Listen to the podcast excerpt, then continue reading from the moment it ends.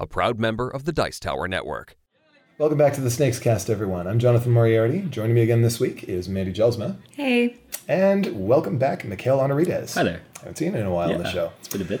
All right, so we're going to wrap up 20th Century Classics Month this time. And the game we're going to be talking about is Trouble, or otherwise known as Pop-O-Matic Trouble because of the famous Pop-O-Matic die in the middle. Pop-O-Matic die meaning a glass dome which you push down on with your finger and causes to go, and the die sort of rolls around in a little globe and gives you a result.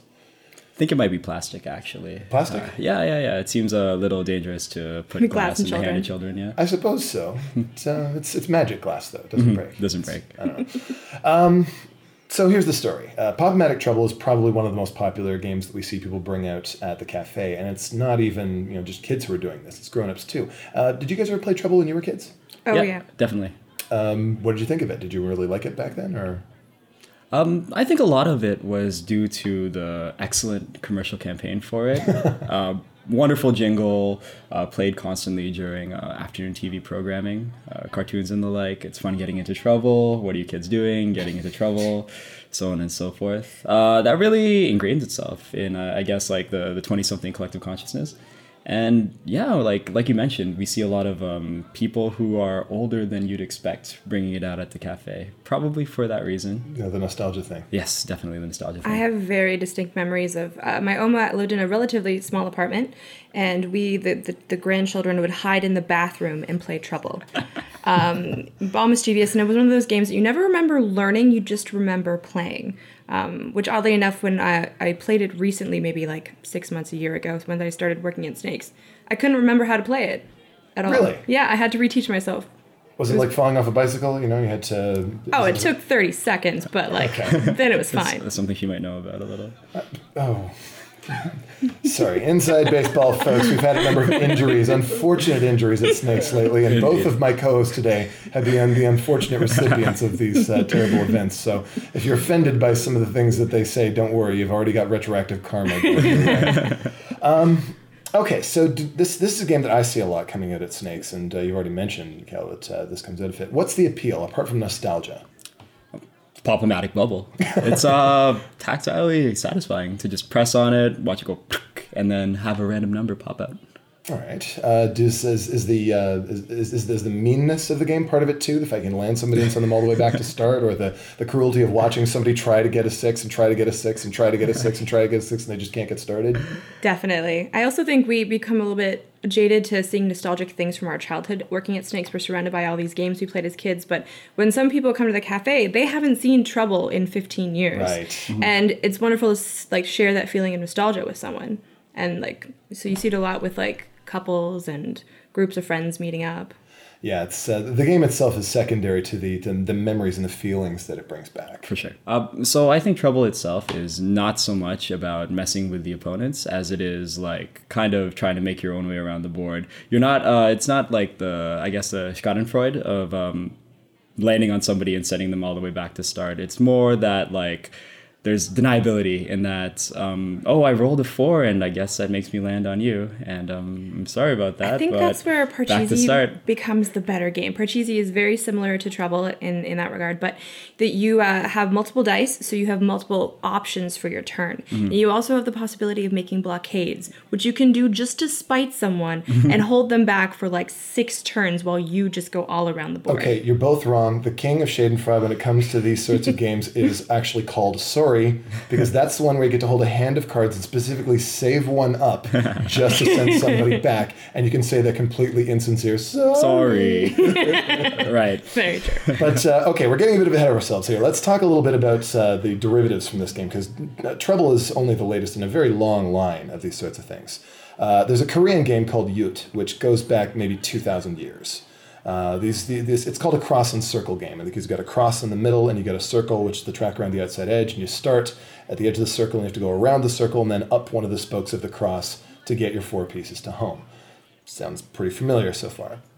Uh, you, instead of having dice, you would throw these sticks with a cross section shaped like a half moon. And depending on how many of them land flat side up, you get to move a certain number of spaces. It's usually played in teams, two versus two as well. Did you guys ever play uh, Pachisi or Trouble uh, two versus two? Yes. Oh, I didn't know you could do that.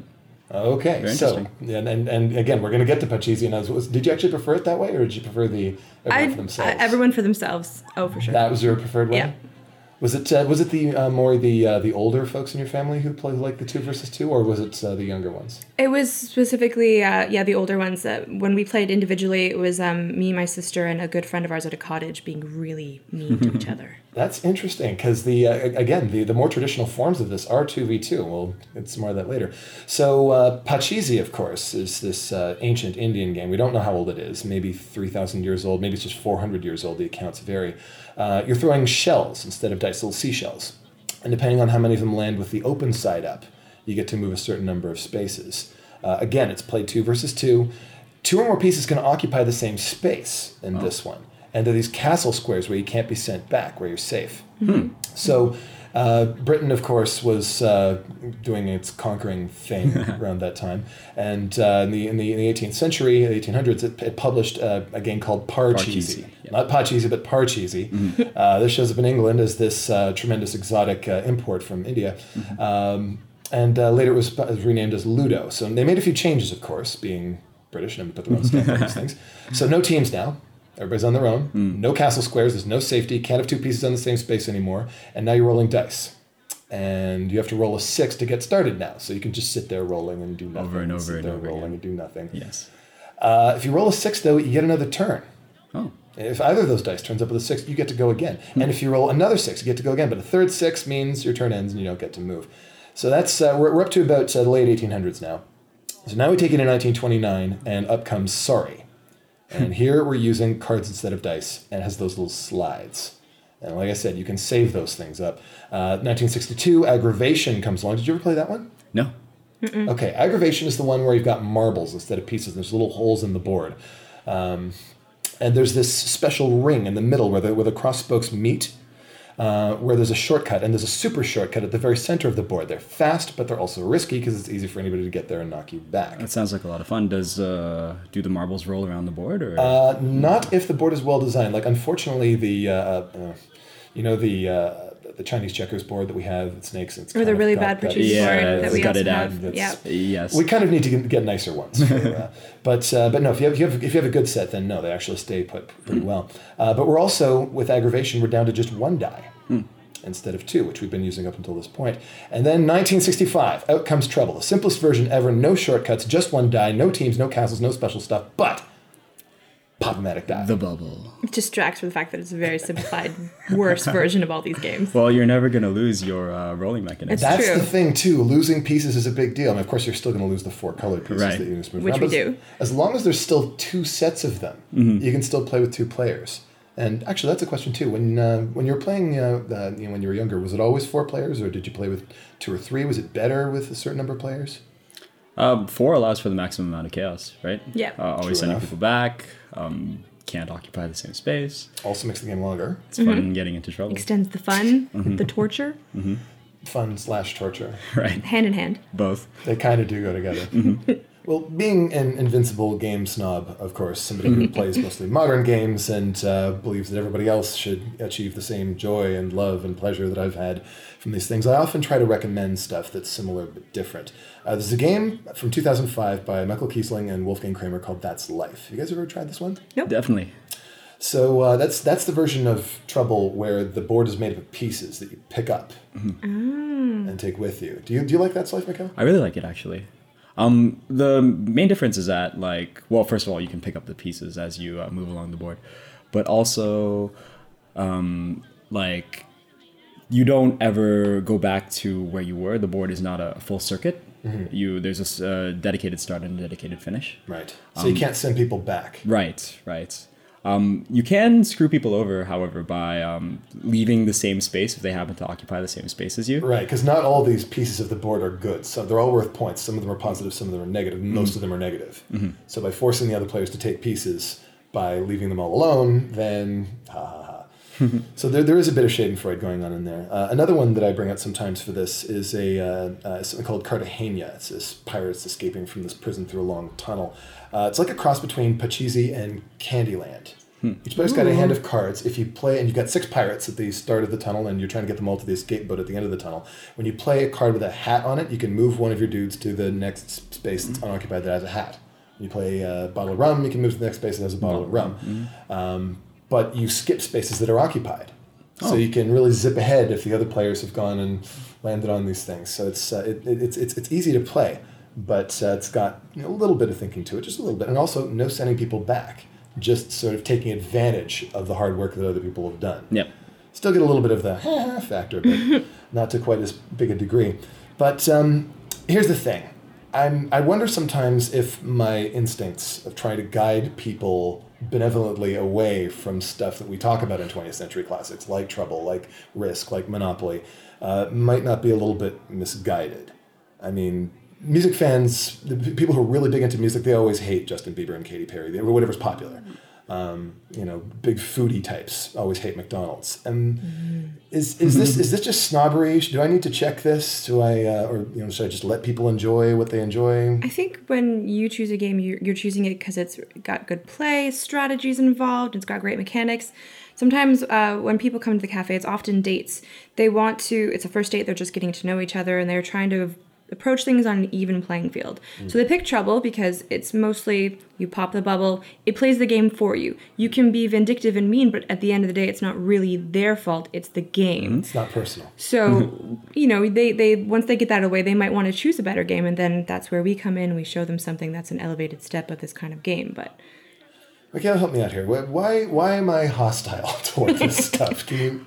I think your intentions are good. Like, um, it's.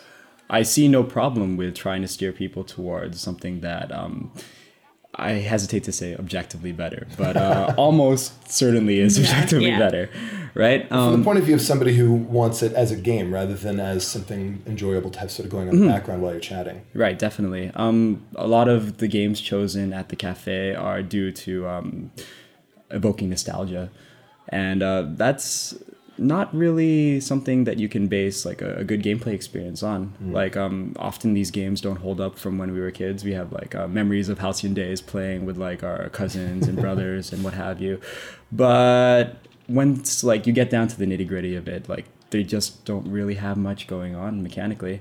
Um, the same, I guess, could be said about like pop music or McDonald's or what have you. Like, even though it may be snobby to um, try to steer somebody away from that kind of thing, Or at least Well, towards yeah, something else. it- it'll It's like, be- yeah, I'm glad you like Justin Bieber. Here's some, you know. it's yeah, true. Most it's of the time, it's ultimately the, for the something best, I think. the customer usually does come to that like idea themselves. They'll they'll pick out sorry. They're like, oh, sorry, trouble, great, we'll play it.